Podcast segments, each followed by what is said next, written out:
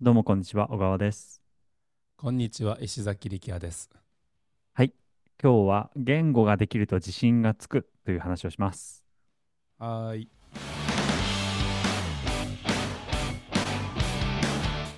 はい、小川さん。言語ができると自信がつくとはどういうことでしょうか？はい、もうこれそのままなんですけど、なんかちょっといろいろ考えてて、えっはい。と、自分に自信をつけたいとかそういうことじゃなくて、なんか言語ができるっていうだけで、特に日本人はそうかもしれないんですけど、日本人ってなんかその英語聞けるけど話せないとかっていうすごいコンプレックス自分たち持ってるじゃないですか。はい。外国人に英語を話せますかみたいな。いやいやいや、俺話せないからみたいな感じで言っちゃはい。う。はなんい。かそういうのがあるから、その言葉、外国語ができるっていうのが、なんかすごい、なんていうんですかね。じ、周りと比べてなんか自分ができることが多いっていうふうになんかすごく感じる自信につながるなと思ったんですよね。うんうんだから、言語やったらいいですよって話なんですけど、なんかそういうのありますね。そうですね。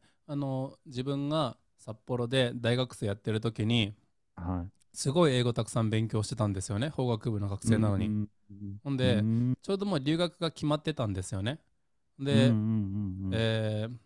大丸出て右の方の信号を渡ってる時に、すごい右の方の信号を渡ってる時ちょっとに、わかんない。あの、うん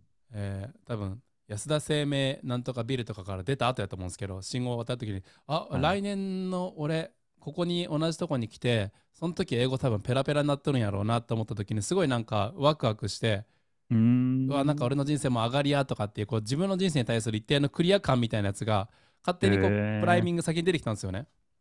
ー、うん。やっぱりだから言語ができるって、そのぐらいその当時の自分にとっては嬉しいことやと思ってたから、まうーあ嬉しいことん。自信にもつながりますよね、当然うながんうら。んうんうんうんまあ今思うと自信云々以上のリターンをもらってるから、まあこうそうです海外に住んだね。りとか、海外の人にやっぱ海外の人と喋れるってすごいよくて、ポーランド人でああっりたまりとすかトルね。コ人とかモロッコ人と話せるってやっぱすごいいいんすよね。あり全ますよく知らんね。人たちなんで。うんうん。それってすごい嬉しいことで、だから自確信か以上のものがにね。得られるぜってことを、当時の大丸の近くにいた自分に教えてあげたいんですけど、うん。でも、言語できて、たくさんベネフィットもらえたなって、なんかないっすか？いや、小川さんありますよね。トイックいや、980ぐらいし。めっちゃありますよ。ありますよえ、ね。なんだろうな。それこそ、なんて言うんですかね。まあ、もう、うーん、今翻訳とか結構ありますけど、誰かが喋ってる言葉とか、字幕がついてなくても、なんとなくわかるみたいなのうんとか、そういうのがあっうたりとかんするうんうし、んそれこそ今言ってた、旅行してて、なんか面白そうな人いても、とりあえず英語ができれば、なんかコミュニケーション取れて、じゃあインスタ交換しようよとか、なんかそういう話になって、なんか友達になれるっていうのが、僕は結構大きいですね。ね、いろんなベネフィット享受してますよね。そうそうそそれってう。学習する前に期待していたアドバンテージとかベネフィットなのか、いそやれといもや期い待してや。なかった以上のうことなのか、ん。どうで期すか？待してた以上ですよね。多分、そうですよね。期待してたのは、喋れるとかっこいいなとか、あるかも、あるある。いうのは僕あったと思いますね。かっこいいっていうのはなんかそれでなんかモテたいとかそういうふうになんか人気者になりたいみたいなんじゃなくて、多分セルフイメージとしてかっこいいって思ってた方だと思うんですけど、ね、どういう意味？セルフイメージとしてかっこセいいっルてフいうイのは。メージ 意味わかんないか なんだろう。憧れですね。なんかああいうふうにうん、喋れたらいいなっていう、そういう石崎さんが言ってたワクワクするみたいな、そういう感じだと思います。ね、ありますよね。うん。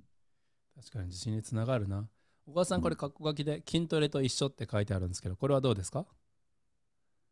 これ筋トレと一緒、そうですね。言語できると、筋トレもその自分の筋肉がついてくるとこう自信につながりますよね。うん、いや本当にそうだから自分でこうある程度鍛えられるスキルということで、まあ、英語は対人コミュニケーションで学ぶのがいいですよって話はずっとしてると思うんですけど、うん、ただそれも自分でなんていうんですか、ある程度こう訓練ができる部分がありますよね。うんなんか単語を覚えたりとかボキャブラリーとか、なんていうんですかね、なんかリスニングなんかのドラマをこう見るとかね、字幕付きで、うんうん、そういうこともできるんで、まあ、筋トレみたいに自主トレしてなんかその自信を、自分の中で蓄えられるっていう意味で結構似てるなと思った部分がありました。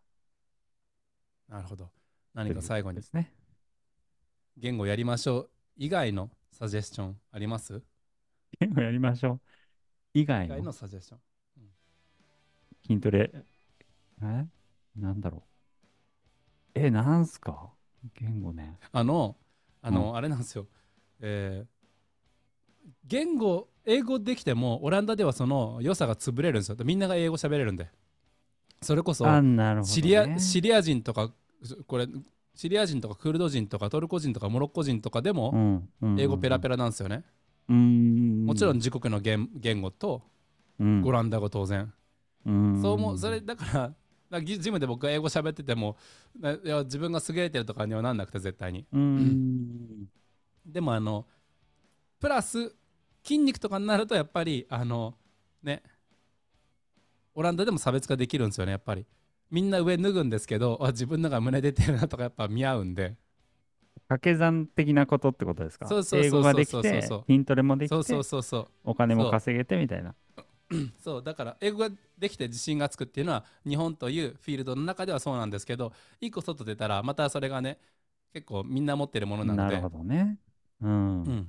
でもまあたくさんスキル身につけるといいですよね本当に、うんうんうんうん、スキー場行って筋肉ムキムキでも顔からこけ取ったらしゃあないじゃないですか。確かに、ね、いや本当に、